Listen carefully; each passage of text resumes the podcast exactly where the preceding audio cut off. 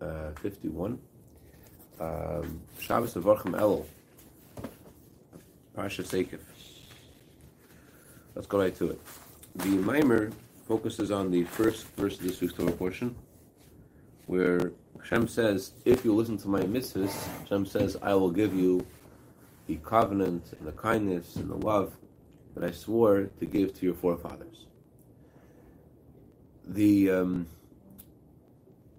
obvious question that you have when you hear that, that sentence is it sounds like if you'll do A, B, and C, then I'll keep my word. In other words, I'm not going to be honest with you unless you do A, B, and C. Doesn't sound very fair. Like if, if it's something I'm promising, I'm something I'm committing to do, it doesn't make a difference what, what you do. It should be totally um, irrelevant what I do if you made that promise. And yet the Torah does say that. Hashem says, I will do A, B, and C only if you keep if you do A, B, and C, then I'll keep my words. Hashem actually uses three adjectives. And each of the adjectives Hashem uses are all things that shouldn't matter what we do. And yet they all depend on what we do. And the question is, if he wants to talk about things he's going to do that are depending uh, that aren't dependent on merit, Okay, so then talk about those things. Why? And he wants to talk about things which aren't dependent on merit, and why is if you do A, B, and C. So Hashem clearly is is uh, saying something here, and the question is, what is Hashem saying?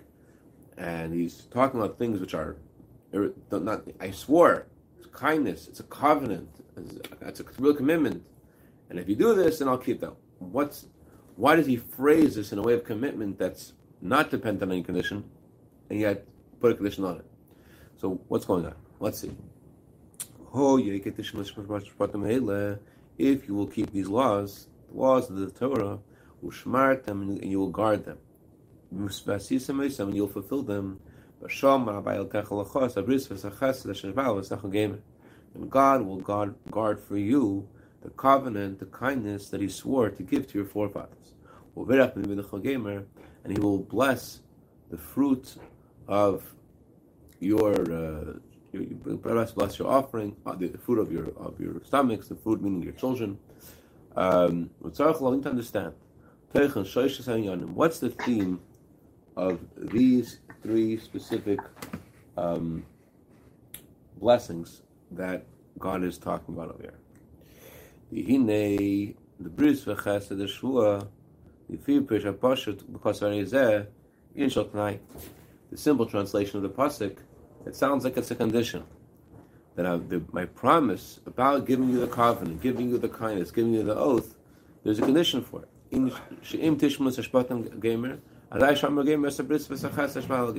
That if you keep the laws, then Hashem says, then I will keep the covenant, then I will keep the kindness, then I'll fulfill my oath to, to your forefathers. So Allah need to understand. These things in between clubs tonight are not at all dependent at all on the condition, in any condition. V'hine inna brisu. What's the meaning of covenant? Gumay shnei bris like two friends that make a covenant between them, make a strong decision between them, a strong agreement. That even if there'll be something that separates between them, and will hold back their luck against For example, one of them will act in a way that leaves much to be desired. One of them doesn't act nicely to the other one. So that is likely if if he doesn't act nice to the other guy, that the other guy will stop being friends with him. So they act when they make the covenant, the Komukim no nevertheless, that's where the covenant is in place, despite the fact that one acts in a way that's not good. Lo Yukum and they promise each other they will still love each other. That nothing will cause any weakness in their bond, in their friendship. Klal, at all. Shinabrisin and.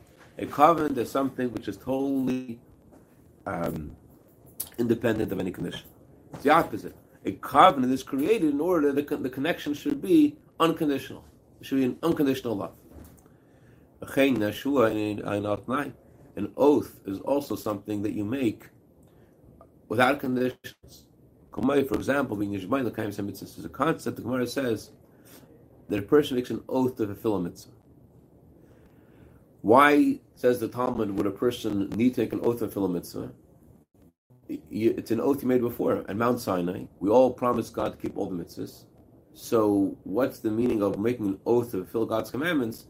It's a it's an oath that is uh, that we made a long time ago.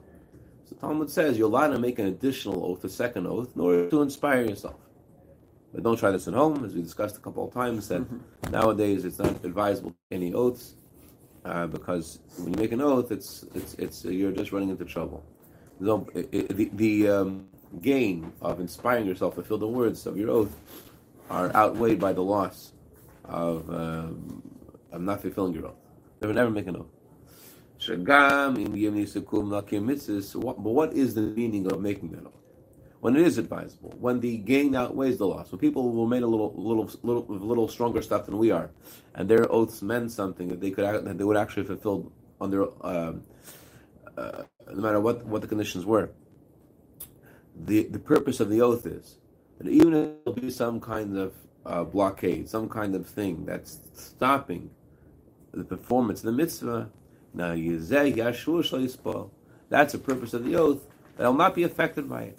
Mishum davar the mitzvah. No matter what's going to happen, I'm not going to be affected by whatever waves are thrown at me. I'm still going to fulfill the mitzvah.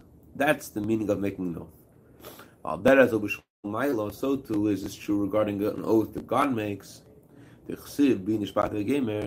As God uses expression the Torah, I have sworn. We find also that in the prophecy of Micha, we say to God, that you have sworn to our forefathers long ago. What is the meaning of God making an oath? What does that mean? Why does he make an, uh, as if he needs to inspire himself? What, what's the purpose of the oath? We make an oath because we're afraid that some new condition will arise and we won't be inspired to do the right thing, and therefore make the oath to say, no matter what, I'm going to do this. But Hashem, what is what kind of conditions is Hashem concerned about, so to speak, that he makes an oath that he's going to fulfill his words no matter what? The, the conditions aren't his, the conditions are ours, uh, our circumstances. That even if we look very ugly, we don't act, and we act very ugly, Hashem promises us, anyways, I'm going to be with you. Irrespective of whatever condition the Jewish people are in, even if we're in a condition that we're not deserving, that God should fulfill His promise. God still forces himself to, to fulfill his promise to us, his oath to us. So we see that both a covenant is not dependent on a uh, any conditions, and an oath is also not dependent on any conditions. There's a third adjective or noun the Torah uses in this verse: kindness. Kindness Kindness is also something which is not connected to any condition. What does kindness mean? Kindness means I want to give. I want to give everybody. Gvura means I want to give those who are deserving. Chesed, Gvura is about you. Gvura is what do you need. Chesed is I want to give. So when you're in a chesed mode, when the sphere of chesed in your neshama is shining in you, you're not interested in knowing who is has real need. You want to know who's taking, who's accepting. I, I want to give. I want. I, I, it doesn't matter who needs. When you're in a gevura mode, you're like, I don't want to give anybody unless they really need it. That's your. That's a gevura mode. In other words, in chesed, it's it's not just instant proven guilty. It's it's more like deserving until until proven otherwise. When you're in a gevura mode, then it's like undeserving until proven deserving. So if Hashem is talking about kindness, which kindness means I want to give, Everyone's deserving. I, everyone needs. I, I have to give. I want to give. Not only to those who deserve, because of their virtue, because of good things that they've done. Elagam, the next page. I want to give also to those who are not deserving, even more. It's known that there are three kinds of, there are three spheres. There's chesed, gvur, and racham. In gvur Gvura means again that you're very um, what's the word, judicious. You're very careful about who you give, even those who are deserving. You you, you really judge them and think, do they really? Um, I think there's a Jew by the door outside. I'm check the Jew by the door.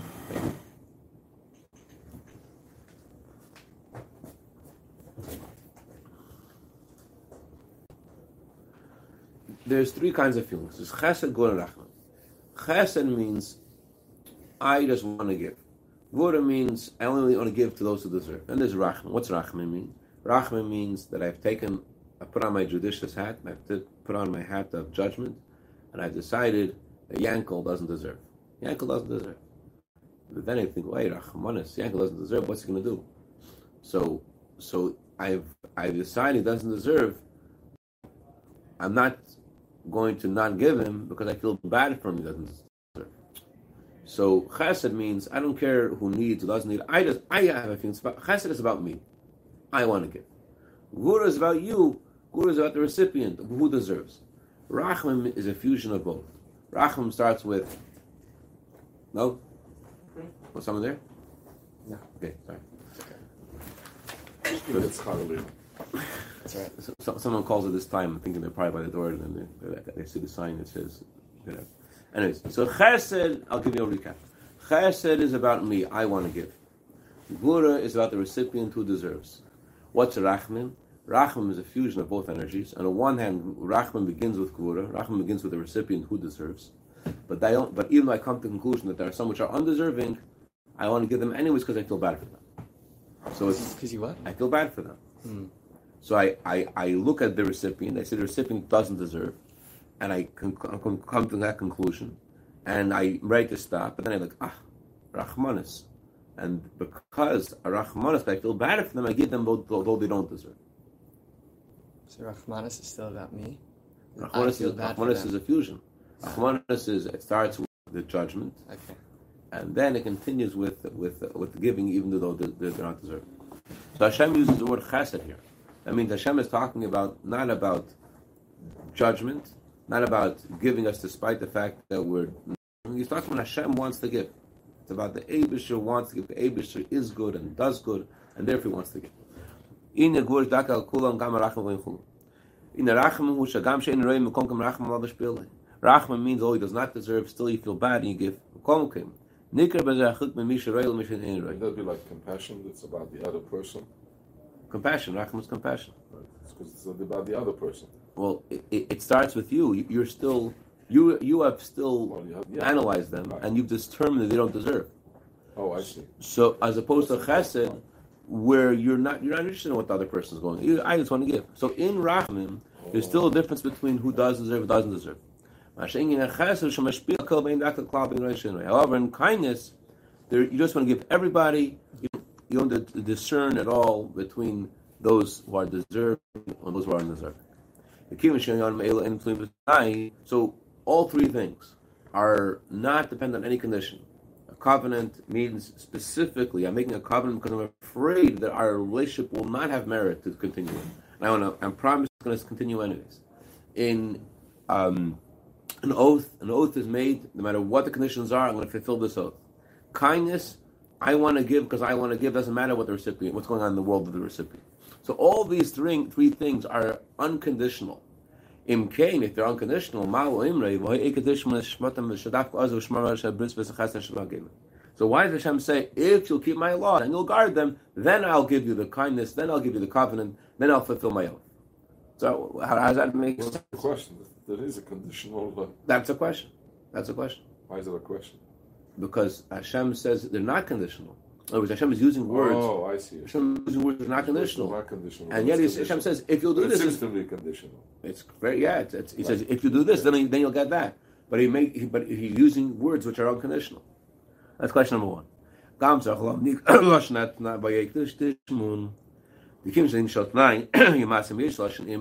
We also need to understand the word Hashem uses is Akev. Akev could mean if, but it's a very unpopular, very unusual word for the word if. The usual word the Torah employs for if is im. So if the Torah is indeed employing a condition, it should have used the word im, which means if. Is it a condition or is it a result of? It's a condition, but it's a result of. Akev sounds like a result of. Akev means if. So if Akev means if, why are we using another another word? We're using the word Akev, not the word If you use the word Akev, it's a result of. Because of something like something follows something. Because of this, there'll be that. Right. So because you have the Akev Tishmunas Mishpatim, because because you listen. You, you, this is a follow up. Because of the mishpatim. You let chesed, rachman, whatever the case. So it, it, it means the same thing as if. I mean, I, I know what you're saying. You, Right, You, you, yeah. you're, you're hearing in, in the word Akav, you're hearing of because of this there will be that. You, it's, Right. it's it's it's it's um Still enough. Yeah. it, it, it, it's it's um it's focused on the uh, on the the trajectory of the word Akav is what's going to happen as opposed to the word if. It, it can mean anything. is It, ready, it, not not necessarily about a consequence. F is a very It's a uh, bad word. Akev is. I don't know. So um, so what's going on over here? very, very meticulous about its words. Right? So that's the question. Why are you using this unusual word? We find elsewhere Torah uses the word im. Uh, V'hai im tishmon. Every day, every day we say in Shema, if you listen to, to, to my voice and fulfill the mitzvahs, then you'll merit all the blessings which are written in the second section of the Shema. I'll give you rain in the season. So why does it say Ekev?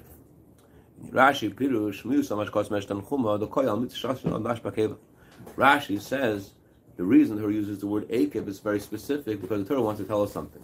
The Torah wants to talk to us about mitzvahs which have relationship to the word Akev. Akev also means heel. And there are some mitzvahs which people naturally trample underfoot. In other words, mitzvahs which people think those aren't the big ones. Those aren't important. There are the higher echelons in Judaism that I'm interested in, like matzah and chametz and kippur and shefer, whatever. Whatever. Everyone has their um, lens of what they consider the big ones, and the ones which are not so important. So, uh, so the Torah says, not if you'll keep the mitzvahs, um, which people naturally trample on their foot, then Hashem says, I'll fulfill the promise and the covenant and the kindness that I gave to your forefathers. That's what Torah uses the word, the word Akev. It's a hint that we're not just talking about fulfillment of mitzvahs, we're talking about fulfilling those mitzvahs which are um, unpopular, mitzvahs which people think aren't aren't aren't So so big that's important. one. less important ones, right? Less important ones. Um, but the Torah doesn't use the word less important. It says ones people trample underfoot. Because can you say they're really less important? No, it's just people don't care. Right, right, right, right, right. Um, a friend of mine once said, "How come Aleinu is the fastest prayer in the shul? The fastest prayer is always Aleinu." So his words were, "Because once the horse sees the trough, it bolts." So at the end of Aleinu, like, okay, now I'm finally done. Let me finish this. You know, boom. Okay. Okay, but if we're talking about mitzvahs, people naturally trample on their foot, look at the end of the sentence. If you will keep what? If you'll keep my mishpatim. There are three kinds of mitzvahs. Mishpatim are the ones that make sense to us. Those are the ones that we don't trample on their foot. Those are the ones that we naturally have an affinity to, even if we're not brought up in a religious environment. Those are the ones that make sense to us. Those are the ones that we gravitate to. So why those the kind of mitzvahs people trample on their foot? If we're talking about the ones who trample on their foot, there aren't mishpatim. Those are the ones which which are which are we have a little bit of a uh, friction in fulfilling. Mitzvah. There are three kinds of mitzvahs. A the schuk mishpatim. Mishpatim are mitzvahs shebaseichel mechayim. Mishpatim are the mitzvahs that our logic tells us we must fulfill. For example, mitzvah honoring your father and mother, mitzvah not to steal, mitzvah not to steal. The edus in a mitzvah sheish mokam al kaponim b'seichel. Mitz- Mitzvahs have a second category, edus. Edus means you're doing things to testify to a truth, testify to something that has happened or is happening to Jewish people. For example, the mitzvah of eating matzah, the mitzvah of keeping Shabbos. It's not something that you would naturally do. But once you're doing it, you could explain it. I'm keeping Shabbos as a testimony that God created the world in six days and rested on the seventh. Uh, it's not that it's it's a um, I would naturally do it by myself if I had never heard of it before, but I could explain it. It's like a contingency. That's pretty much what it is. You- You're saying real estate words. I'm sorry. What does that mean? Contingency means I do this based upon this. Like Yeah, what you're saying. yeah. yeah. Because of this, I'm doing this. Mikol Makaim, Liesh Makom Makaim Matana Edis Shemahan. Kamei Mitzvahs in Zechat Tzisrael. For example, mitzvahs we do to remember, commemorate the, our departure from Egypt, the mitzvah of Tefillin, for example. Uh, we're doing them because Hashem asks us to testify, to, to express this truth. Then there are other mitzvahs, chukim, chukim and mitzvahs shem in Then there are mitzvahs which are beyond logic and reason, and the nations of the world criticize us, and they annoy, they, they, they try to annoy us, and they say lemar, they say ma mitzvah is. What in the world are you guys doing? The nations of the world look at those mitzvahs which are super rational and they, say, they, they don't make any sense. Barak, only those mitzvahs are called chukah. Only those mitzvahs which are super rational, we do only because God said to do them, and we don't do them because of our understanding. Those are unique. They're only because God said so. The other mitzvahs we're supposed to also um, do them as well. In addition to the, the God instructing us to do those mitzvahs, we're do, supposed to do them as well because of our own appreciation for them. Hashem wants us to be changed by the mitzvahs. Hashem wants to fix our character of the mitzvahs. So he, he wants us to, not just to honor our parents physically, but he wants us to cultivate gratitude in ourselves to everybody. He wants us to feel this idea that he's giving us with the mitzvah of father and mother. So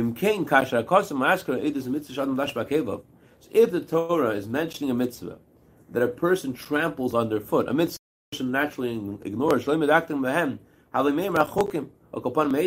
the Torah should have listed a mitzvah which people would naturally have a issue with, like a mitzvah of of uh, a chayk or an edus, not mishpatim. Those are the last things that you would think of as an example of a mitzvah people naturally ignore people would naturally ignore something that, that doesn't resonate with them.